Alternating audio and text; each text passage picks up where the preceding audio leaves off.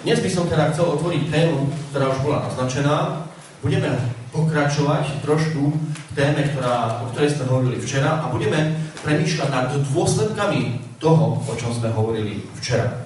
Čiže budeme chvíľu opäť hovoriť o smrti a o tom, či je naozaj možné, aby keď niekto zomrie, sa mohol vrátiť späť ako nejaký duch. Um, aby tí, ktorí zomreli, navštívili živých, prípustných alebo známych. Budeme premýšľať nad tým, či vôbec existujú duše mŕtvych. A či by boli schopné sa vrátiť a hovoriť s nami živými. No a samozrejme budeme hľadať aj odpoveď na otázku, či pri smrti umiera iba telo a či duša žije ďalej. Um, Veľa ľudí, ktorí sa zaoberá práve touto oblasťou, tak e, ich všeobecný názov pre týchto ľudí je špiritisti. A budeme premyšľať nad tým, či naozaj títo ľudia majú pravdu, keď hovoria, že nás môžu spojiť e, s dušami našich milovaných, ktorí zomreli. A, či, a že nielen, že nás môžu spojiť, ale že nám môžu dať aj nejaké dôležité informácie, môžu nás potešiť a zároveň, že tí príbuzní, ktorí sa nám takto ozývajú, i keď teda majú rovnaký hlas, rovnaké vlastnosti, rovnakú intonáciu, tak či sú to naozaj tí naši blízky zospoj. Dnes budeme naozaj hovoriť o jednej z najvážnejších tém, ako sa kedy môžeme stretnúť, ktorá sa dotýka duchovného života človeka. Keď hovorím, že jedna z najvážnejších, tak je to naozaj pravda, pretože táto otázka je natoľko vážna, že rozhoduje dokonca aj o našej smrti či živote. Potrebujeme mať v tejto otázke jasno, aby sme neboli zvedení. Aby sme neboli podvedení. A zároveň potrebujeme si ujasniť, ako je to s tým, ak niekto má takýto zážitok. Či takýto zážitok je skutočný, falošný, alebo dokonca nebezpečný. A samozrejme budeme odpoveď hľadať v Biblii, v Božom slove, pretože Ježíš je ten, kto nám i v tejto záležitosti, v tejto otázke prináša svetlo. Opäť, verím, že sme sa presvedčili, že Ježíš je pre človeka, pre nás, že je našim priateľom. Že Ježiš je ten, kto rozumie tomu, čím prechádzame. Čo prežívame, keď stratíme niekoho blízkeho Verím, že sme sa presvedčili o tom, že Ježíš dokáže prežívať náš zármutok. A preto sa na Neho chceme obrátiť. Aby sme sa dozvedeli, čo On povedal o smrti, skriesení a o väčšnom živote. A to, čo povedal Ježíš o smrti, skriesení a o živote, tak na to sa naozaj môžeme spoľahnúť, pretože On je ten, komu môžeme zveriť svoj život. Verím, že i vďaka tomu, ako Ježiša poznáme, môžeme byť eh, vďační za to, čo pre nás robí, ale aj za to, že dokáže s nami súcitiť. Že naozaj nie je niekde ďaleko vesmíre a nestará sa o to, čo sa deje v našich životoch. A to, že Ježiš je naozaj Boh, ktorý túži poznať túži nám byť blízko a dokonca prežíva to, čo prežívame my. Vieme aj z toho, keď e, Ježišovi zomrel jeho priateľ Lazar. Ježiš vtedy plakal. Plakal preto, lebo prežíval ten istý smútok s tými, ktorí smútili za Lazarom. Ale Ježiš s nami nielen môže súcitiť, ale Ježiš nám môže dať aj niečo oveľa viac. A to je práve život. Večný život. Ježiš povedal a hovorí aj do nášho zármutku, neboj sa, ja som prvý posledný a živý. Bol som mŕtvý a hľa žijem na veky vekov. A mám kľúče smrti a podsvetia. Biblia hovorí, že Ježíš je nielen dárcom života, ale aj ten, kto zvíťazil nad smrťou. A prišiel preto, aby sme mohli mať bohatý, nový život. Ja som prišiel, aby mali život. A to v hojnej miere. Ježiš je Bohom života. Preto nám môže zúbiť život, obnovený život, ktorý bude trvať navždy. Úplne novej, ale novej kvalite. Preto aj Ježiš mohol povedať slova Ja som skriesenie a život. Kto verí vo mňa, aj keby zomrel, žiť bude. Ježiš toto môže povedať, pretože on je strojom života. On život stvoril, on život udržuje a on život môže dať. On o živote vie viac než ktokoľvek iný v celom vesmíre. Ježiš je naozaj stvoriteľ. A keď on je stvoriteľ, tak naozaj sa môžeme spoľahnúť na to, že o živote je všetko. Na počiatku bolo slovo, to slovo bolo u Boha a to slovo bol Boh. Ním vzniklo všetko a bez neho nevzniklo nič z toho, čo je svoje. Veď v ňom boli stvorené Veď v ňom bolo stvorené všetko na nebi i na zemi. Viditeľné i neviditeľné. Tróny i pánstva, aj kniežastva.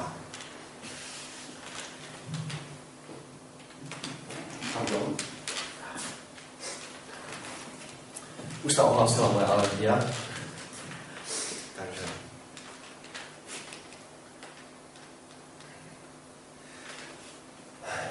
Dobre. Hovorili ste o tom, že keď budeme premýšľať naozaj o tom, čo sa deje po smrti a ako sa, aké to má dôsledky, potrebujeme sa obrátiť na Ježiša Krista. Pretože naozaj On je zdrojom života, On o živote všetko vie a On s nami nielen vie súcitiť, ale vie nám dať oveľa viac. A to práve je život. Pretože On zvíťazil nad smrťou. A zároveň Ježiš povedal, že smrť nie je to isté, čo život. Alebo inými slovami znamená, že smrť neznamená pokračovanie života v inej forme. A to je dôležité si uvedomiť. Ako sme si hovorili včera, eh, Ježíš sa o smrti vyjadruje ako o, o spánku. Náš priateľ Lazár zaspal. O Lazárovi, ktorý zomrel, povedal, že zaspal. Musel to takto jednoznačne a otvorene povedať učeníkom, lebo oni by si mysleli, že spí.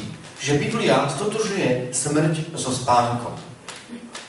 Lazár nebol, a keď Ježiš povedal, že Lazár zomrel, tak to znamená, že Lazár nebol niekde inde živý v nejakej inej forme. Bol mŕtvý, jeho telo bolo v hrobke a Ježíš naozaj jasne povedal, že život po smrti nie je až do skriesenia. Až do skriesenia. Čiže človek zomrie, potom spí a ďalší život je možný až po skriesení. Keď príde Ježiš, keď nás zobudí, keď na jeho slovo stanú z mŕtvych tí, ktorí zosnuli. A je jasné, že keď Ježiš hovorí o budúcnosti, o svojom príchode, tak aj skriesenie nastane v budúcnosti. Nie hneď po smrti. Veď to je vôľa môjho Otca, aby každý, kto vidí Syna a verí v Neho, mal väčší život. A ja ho skriesím v posledný deň. Skriesenie nastane v budúcnosti. Nie hneď v okamihu smrti. Verím, že keď premýšľame o budúcnosti a keď si zrazu uvedomíme, že náš život nekončí smrťou, že máme nádej, že Ježíš nám chce dať novú kvalitu života, o akej sa nám ani nezdá, o akej E, naše uši ani nepočuli a o kvalite života, ako naše oči ešte nevideli, tak verím, že nás to dojíma a že túžime potom, aby sme niečo z toho zažili. Nie, nie len, že niečo, aby sme v plnosti čo, to, čo nám Ježiš ponúka a zažili. Čiže keď Ježiš príde, naozaj príde preto, aby nám dal novú kvalitu života. Ale nie len to príde preto, aby sme mohli byť s ním. A aby nám bolo aj jasné, ako je to s nami, keď zomierame. Aby sme na smrť sa mohli kývať úplne novým a iným pohľadom. Ježiš hovorí, nech sa vám srdce neznepokojuje. Veríte v Boha, verte aj vo mňa. Prečo? V dome môjho otca je mnoho príbytkov. Keby to tak nebolo, bol by som vám azda povedal, že vám idem pripraviť miesto? Keď odídem a pripravím vám miesto, zase prídem a vezmem vás sa a vezmem vás tam, kde som ja. Aby ste aj vy boli so mnou. Ježíš túto udalosť, keď prichádza a kriesi svojich verných, opísal týmito slovami. Vtedy sa na nebi zjaví znamenie syna človeka a všetky kmene zeme budú nariekať. A uzrú syna človeka prichádza na nebeských oblakoch s veľkou slávou a mocou. A on pošle svojich anielov s veľkou polnicou a tí zhromaždia jeho vyvolených zo štyroch strán sveta, od jedného kraja nebies až po druhý. V týchto slovách bolo naznačené, že keď Ježiš príde, tak to bude počuť. Tam budú trumpety, budú trúby, bude tam veľký hlas, budú tam anieli. Prečo to všetko?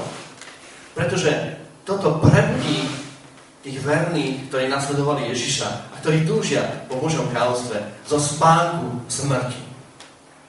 A zhromaždí ich pre nebo. Na miesto, ktoré Ježiš pre nich pripravil, pripravil pre tých, ktorí ho milujú. Neviem, či to opäť bude taký dobrý obraz, ale čo vás zobudí uprostred noci zo spánku, keď potrebujete vstať? Áno, žena, dieťa. Ale najčastejšie to, potrebujete ísť do práce, potrebujeme ísť na vlak, potrebujeme skôr vstať, hej? dáme si budík. A väčšinou tie budíky majú veľmi nepríjemný zvuk, hej? že nás to postaví na nohy.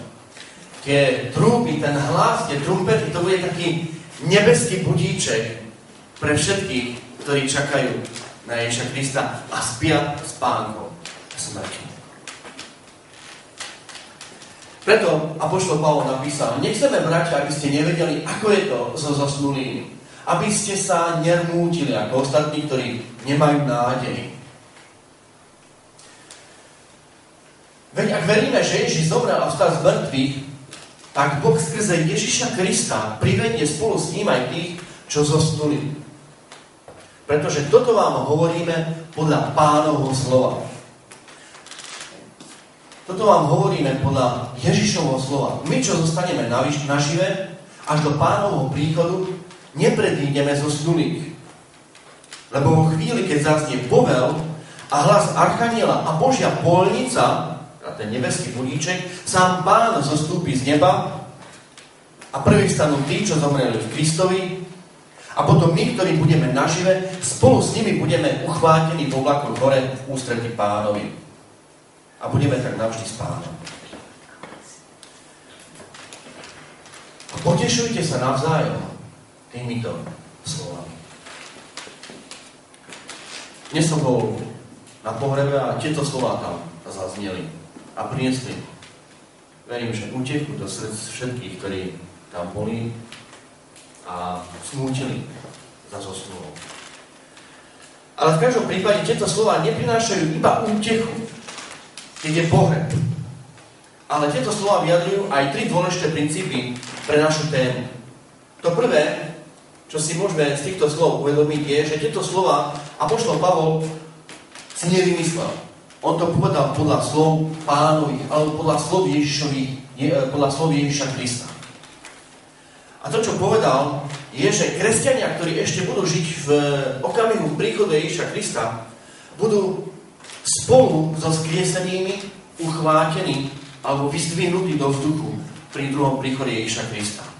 Inými slovami, to znamená, že kresťania nepredídu tých, teda nikto nebude skôr pri Ježišovi. Ani tí, ktorí budú skriesení, ani tí, ktorí budú po kamiu Ježišovho príchodu žiť. Všetci pôjdeme spolu k Ježišovi. Nikto nebude skôr živý, alebo e, skôr pána Ježiša Krista. No a to, čo je dôležité, je, že tieto slova hovorili o smrti ako o spánku. Ježiš ten stav pred skriesením popisuje ako spánok. Čiže spiaci v Ježišovi sú všetci tí, ktorí čakajú na to, kedy budú počuť Ježišov hlas. Čiže Ježiš nás naozaj nenechal na pochybách, že smrť je iba iná forma života. Pri smrti nie je žiadne vedomie. Vedomie je funkcia mysle a vo chvíli smrti mysle prestáva pracovať. Tomto je takisto Biblia veľmi jasná. Živí vedia, že zomrú, ale mŕtvi nevedia nič. Keď je človek mŕtvy, nič nevie, nič nemôže urobiť. Um, všetko už skončilo. Nič sa nedá napraviť, nič sa už nedá pokaziť. Teda nie je možné, aby živí komunikovali s mŕtvými. Takže odkiaľ sa berie to presvedčenie alebo viera že človek žije aj po smrti. Biblia hovorí, ako sa rozplynul oblak a zmizol, tak ten, ktorý zostupuje do ríše mŕtvych, ten už nevystúpi. Ten, kto zomrel, už je mŕtvy. Už sa nevráti do svojho domu a doma ho nespoznajú. Nikto sa nemôže vrátiť svojim blízkym. Takže odkiaľ sa zobrala tá viera, že tí mŕtvi sa môžu vrátiť. A opäť, keď sa pozrieme do raja, tak e, tam je vlastne zdroj tohto klamstva a tohto podvodu. Viera, že človek žije po smrti, pochádza práve od samého Satana, Lucifera, ktorý sa postavil proti Bohu. V záhrade Eden podviedol Evu a spôsobil, že so svojím manželom prišla o väčší život. A aj o domov v rajskej záhrade.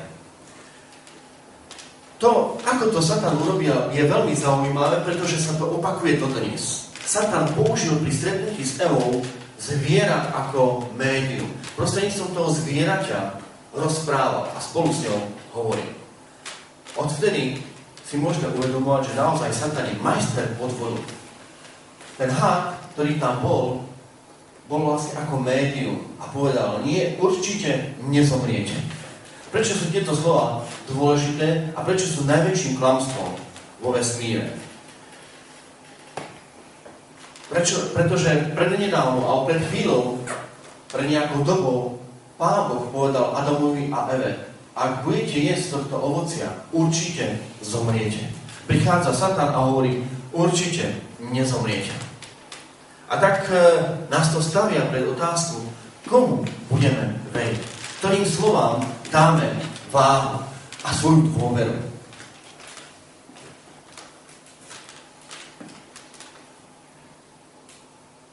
S vašimi...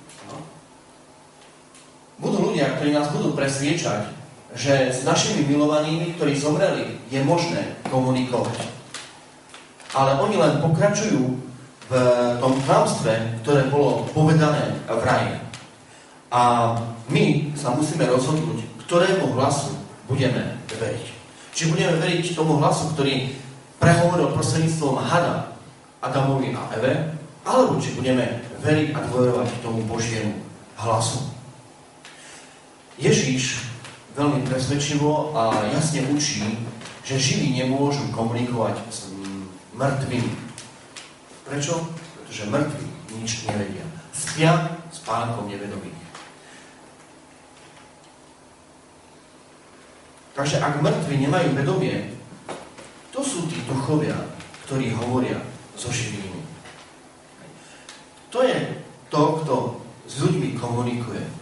Ako je možné, že keď mŕtvi sú mŕtvi, tak e, ľudia majú takúto skúsenosť. Ako keby ten mŕtvý prehovoril, prišiel za nimi a rozprával sa s nimi. Toto vlastne za nami, za ľuďmi prichádza. A opäť, e, keď sa pozrieme do Biblie, tak e, práve na túto otázku Biblia dáva veľmi jednoznačnú odpoveď. Zjavenie Jána hovorí, videl som troch nečistých duchov, ako žaby vychádzať z hlavy draka, ako aj z úst falošného proroka.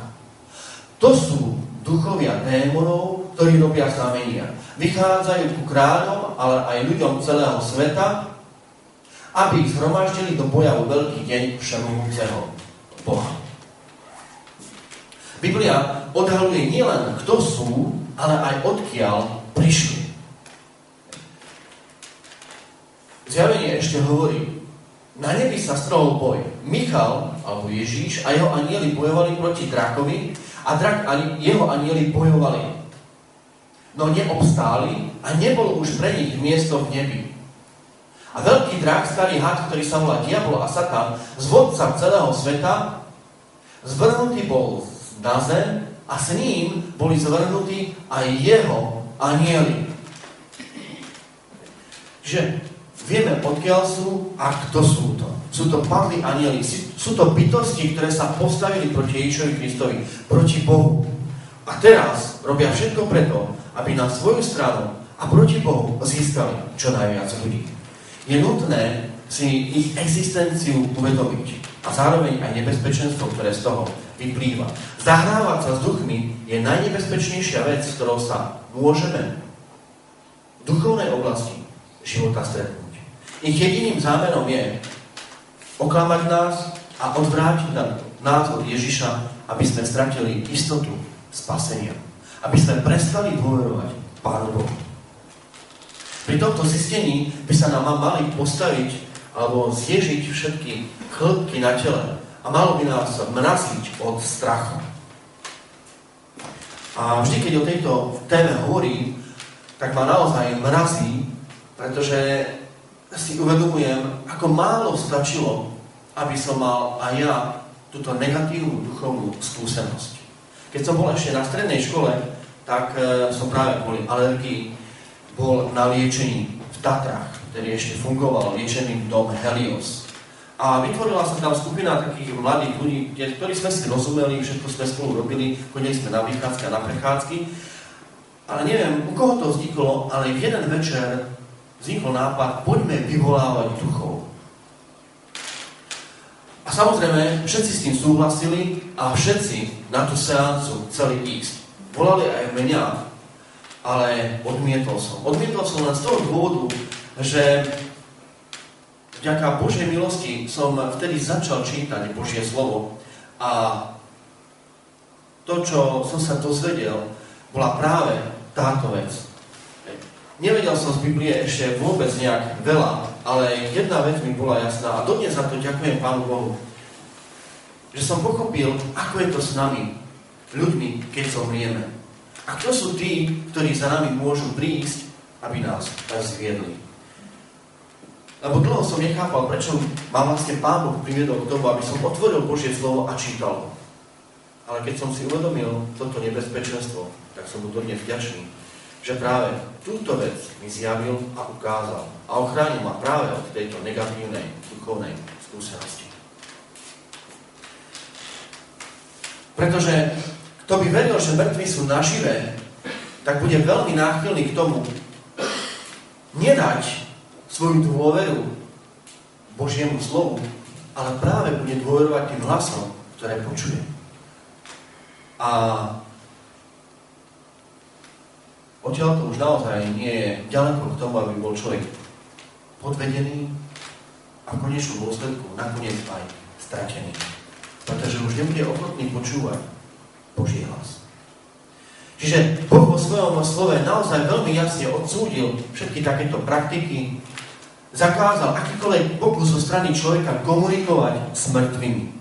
A je veľmi nutné dbať na toto varovanie, ktoré Boh dal svojmu ľudu. A toto varovanie Pán Boh dal nielen nám, ale už svojmu ľudu Izraelu. Hneď na začiatku toho, ako začal formovať izraelský národ, Pán Boh veľmi jasne povedal, ako sa majú stavať k takýmto praktikám. Neobracajte sa na tých, čo vyvolávajú duchov, ani na väžcov. Nevyhľadávajte ich, aby ste sa s nimi nepoškvrnili. Ja, hospodín, som váš Boh. Na mňa sa obracajte. Ku mne prichádzajte. A potom Pán Boh vymenuje všetkých tých ľudí, ktorí sa všetkým takýmto nejak zaoberajú.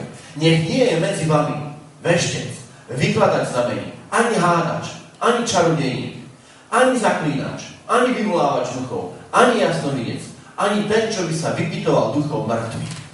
Naozaj, hneď na začiatku formovania izraelského národa, Pán Boh upozornil svoj ľud na toto veľké nebezpečenstvo. Každý totiž, kto koná tieto veci, je hospodinovi ohavný.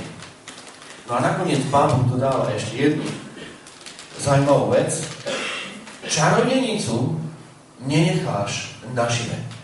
Až za tak vážnu vec Pán považoval túto otázku, že prikázal Izraelcom, aby čarodenice nenechali nažive. Tým nechcem povedať, e, že toto ospravedlňuje stredovek, ale celý Izrael si mal práve dávať na to pozor, ak niekto začne mať takéto praktiky. Čo to je a kam to vedie, je ukázané na príbehu kráľa Saula. Král Saul mal takýto zážitok, že sa radil so špiritistickým médiom. A ukázalo, ukázalo sa, že to bolo veľmi nerozumné poka- pokúšať sa hovoriť s mŕtvými. V knihe, knihe Kroník je napísané, tak skonal Saul pre svoju nevernosť voči hospodinovi, lebo nezachovával jeho slovo. A aj preto, že sa domáhal rady u ducha zosnulého. Prečo je to nebezpečné? Pretože Satan sa sám pokúsi vydávať za aniela svetla, či dokonca za samotného Ježiša. Nie tým, že veď sám Satan sa tvári ako aniel svetla. Ako ten, ktorý nám chce dobre. Ale pritom mu ide iba o to, aby sme sa odvrátili od pána.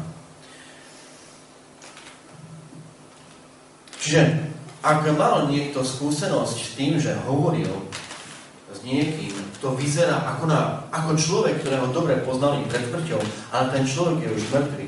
Biblia jasne hovorí, že toto je možné iba vďaka tomu, že Satan sa dokáže prevliec, preobliec, e, napodobniť kohokoľvek. Naozaj, Satan a jeho anieli môžu napodobniť akéhokoľvek človeka, ktorý kedy žil. A toto je naozaj dosť desivé pomyslenie. Ako my ľudia môžeme byť podvedení a vtiahnutí do niečoho, do čoho by sme vtiahnutí nikdy byť nechceli. Že môžeme byť vtiahnutí priamo do satanovej náruče a pritom sa domnívať, že hovoríme s tými, ktorých milujeme. Písmo odhaluje ešte oveľa väčší podvod, ako je tento. Už sme o tomto podvode hovorili, pretože Satan sa bude na, snažiť napodobniť i samotného Ježiša. Aby boli podvedené celé zástupy ľudí. Je naozaj nepredstaviteľné e, domyslieť, ako je možné podviesť milióny ľudí, ale niečo také sa udeje, alebo bude diať. Nie je divu, že Ježiš dal také vážne varovanie týkajúce sa práve tejto skutočnosti. Ježiš im povedal, učeníkom a tým pádom aj nám, dajte si pozor, aby vás niekto nesviedol. Lebo mnohí prídu v mojom mene a povedia, ja som Kristus a zvedú mnohých. Matúš 25. kapitola, začiatok, 5. verš. Ale Ježíš toto varovanie zopakuje aj v 23. verši. Keby vám vtedy niekto povedal, hľa tu je Kristus, alebo tam je, neverte. Lebo vystúpia falošní mesiášovia a falošní proroci a budú robiť veľké znamenia a divy. Prečo? Aby skriedli, ak je to možné, aj vyvolených. Hľa, preto vám o tom vopred hovorím. Aby ste boli na to pripravení. Niekto môže povedať, ale ja som videl niekoho, zosnulého človeka naživu. E, ja som hovorila so svojím mŕtvým manželom. Ja som stratil svojho syna pri autohavárii, ale stretám sa s ním, hovorím s ním a tieto stretnutia sú pre mňa veľkým pozbudením a potešením. I napriek takejto skúsenosti Ježiš povedal, že mŕtvi spia. A že duchovia sú tu preto, aby podviedli tých, ktorí túžia potom mať takúto skúsenosť. Milióny ľudí sa nechávajú takto podviesť, pretože dôverujú tomu, čo vidia, pretože dôverujú skúsenosti, ktorú zažijú. A dôverujú tomu viac ako Božiemu slovu. Na druhej strane Biblia hovorí, že vyvolení nie sú podvedení. Z akého dôvodu? Pretože veria Ježišovmu slovu. Pretože dôverujú pravdivému Božiemu slovu viac ako svojej intuícii či zážitku alebo emóciám. Naozaj, v tejto otázke, v tejto veci je dôležité dať dôraz a veriť Božiemu slovu ako tomu, čo zažijem, či, či čo zažívam. Pretože stojíme pred otázkou. Príjmem Božiu pravdu, alebo uverím satanovej lži. Komu dám svoje srdce? Komu dám svoj život? Bohu alebo satanovi?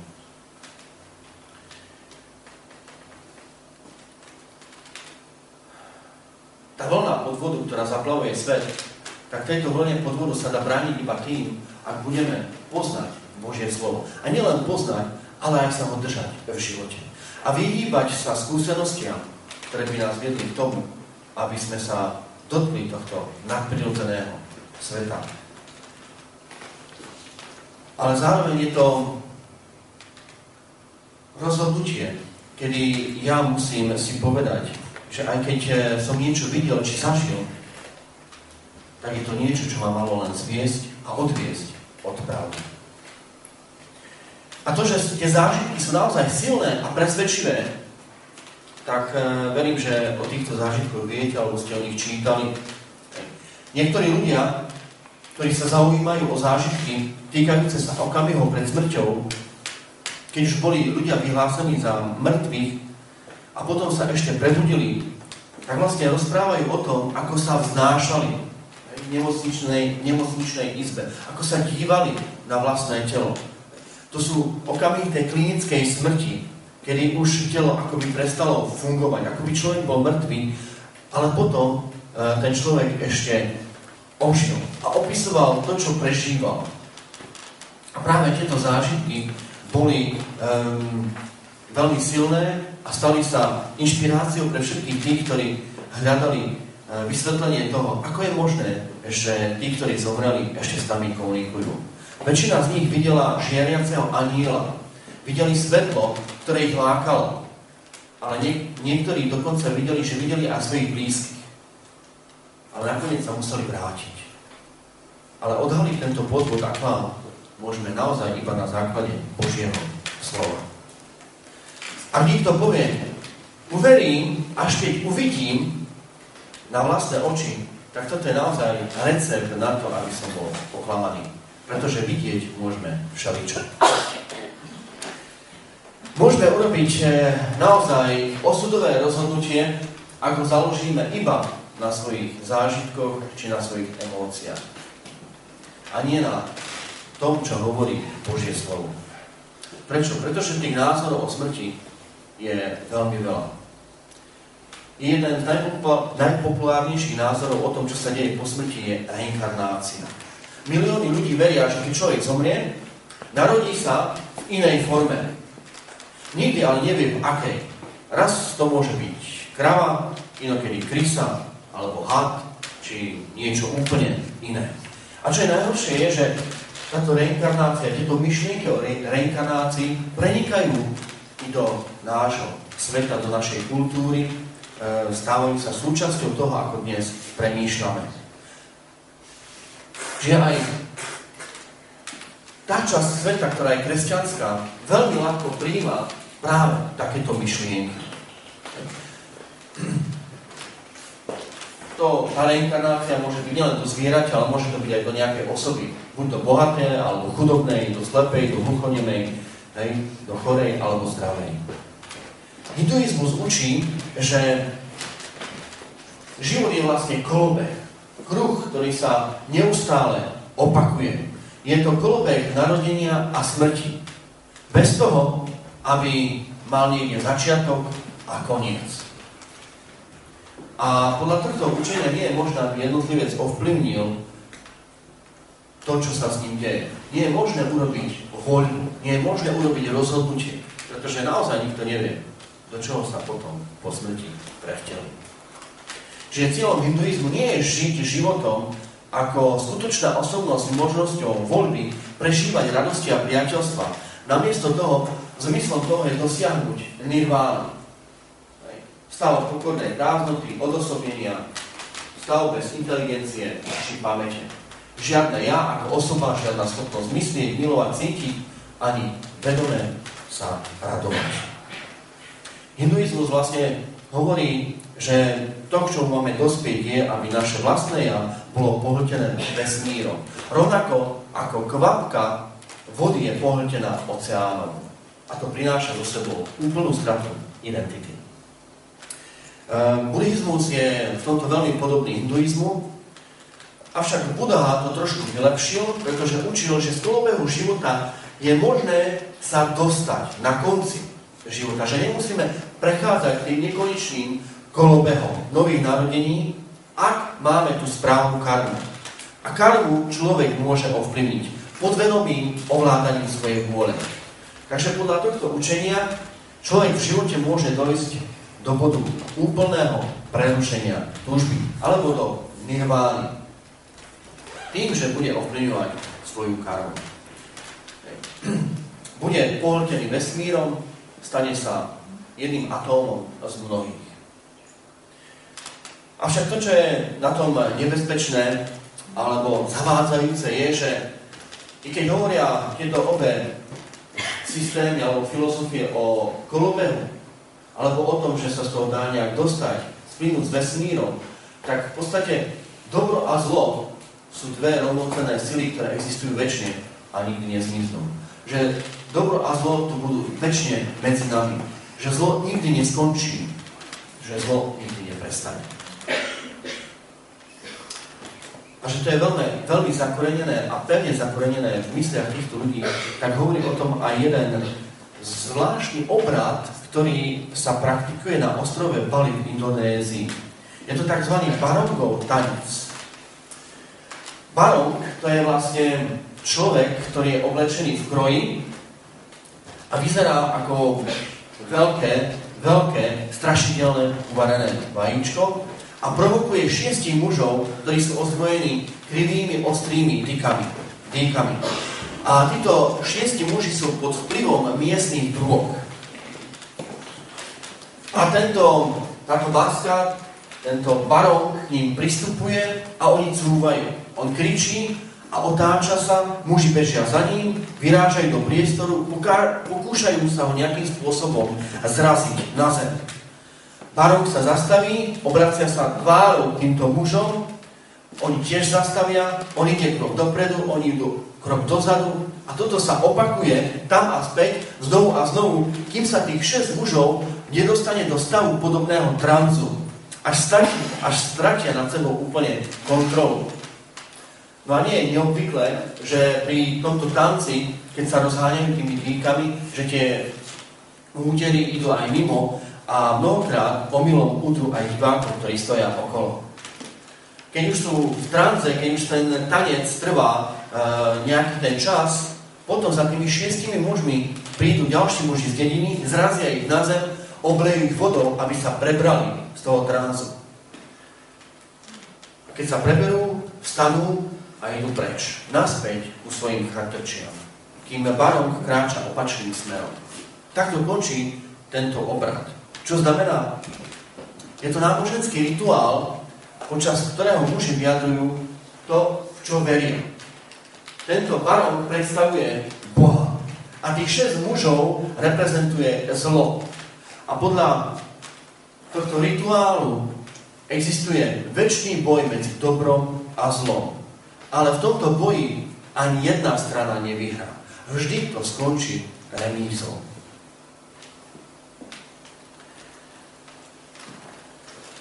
Čiže história sa neustále opakuje, ten boj dobra a zla sa točí znovu do kruhu, znovu a znovu, pretože väčší Boh lásky Neexistuje, neexistuje nikto, kto by zlo nakoniec zničil, kto by priniesol spravodlivosť a pokoj. Naopak, v kresťanstve v Biblii sa stretáme s Ježišom Kristom, ktorý prináša skriesenie a život. A prináša aj nádherný nádej.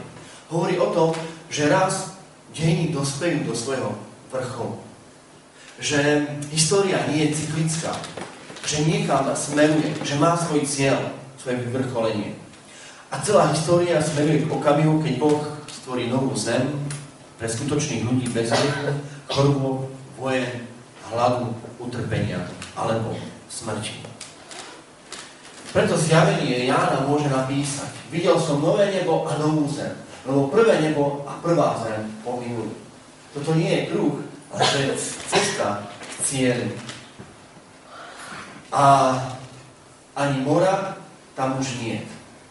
A videl som, ako z neba od Boha zastupuje sveté mesto, Nový Jeruzalém, pripravené ako nevesta ozdobená pre svojho ženícha. Od trónu som počul mohutný hlas. Pozri, Boží stánok je medzi ľuďmi. A Boh bude s nimi prebývať. A oni budú jeho ľudom. A on sám, ich Boh, bude s nimi. A zotrie im z očí každú slzu, smrť už viac nebude, ani smútok, ani nárek, ani bolesť už nebude, lebo čo bolo skôr, sa pominulo. Zlo už nikto nebude poznať, zlo už nikoho nebude trápiť.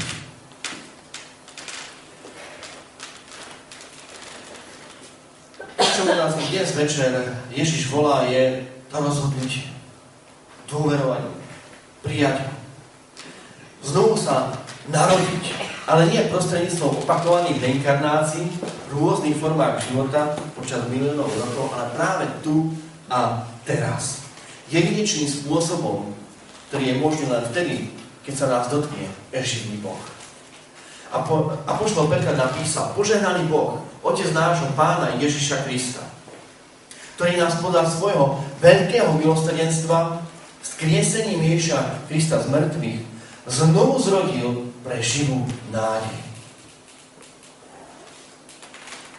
My už tu a teraz môžeme prežiť skriesenie, to duchovné skriesenie, to obnovenie vzťahu s našim stvoriteľom a spasiteľom Ježišom Kristom. Stvoril nás pre nehnúce a nepoškvrnené a nevednúce dedistvo, pripravené v nebesiach pre nás, pre všetkých. Áno, už dnes môžeme mať istotu, že väčší život je pre nás pripravený. Že tá nová kvalita života, ktorú zaslúbil Ježiš, je na, na dosahu. Či ju máme istú. Božie prianie je, aby som už dnes mal istotu väčšného života.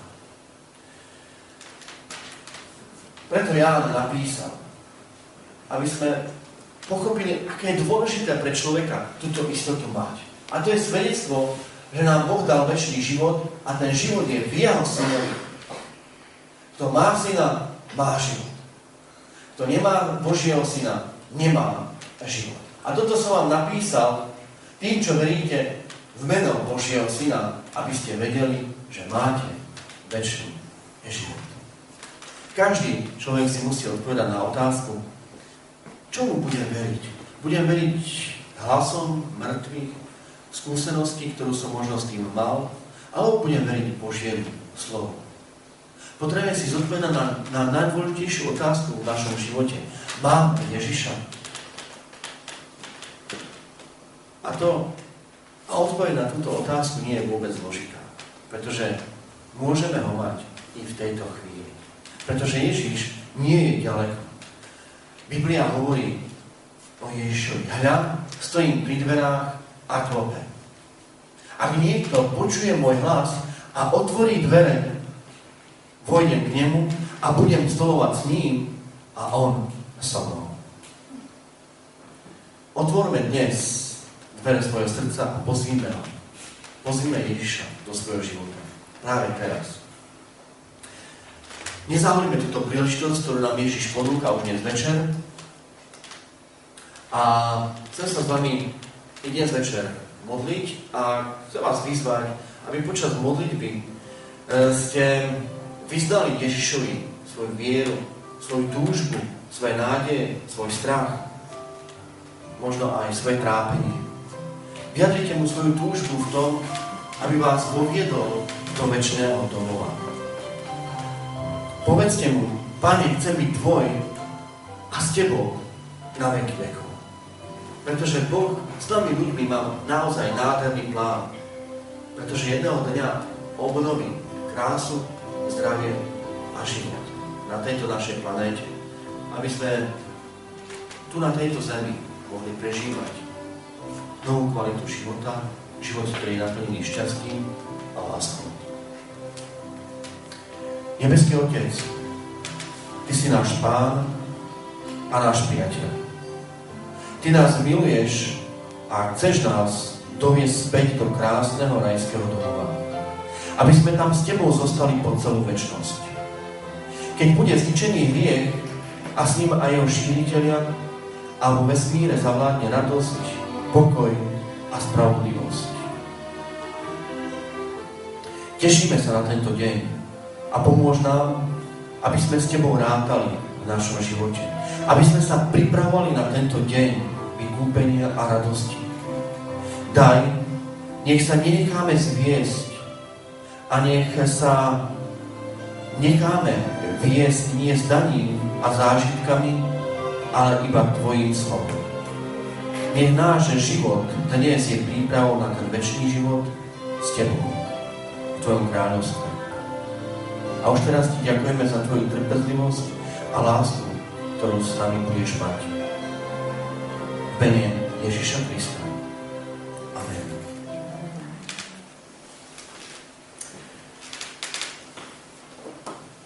Takže to boli posledné slova zo série Odhalíme z Biblie.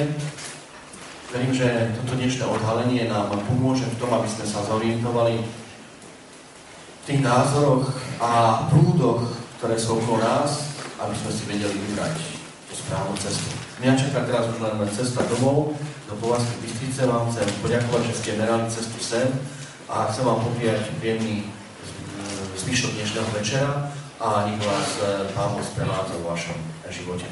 Ďakujem.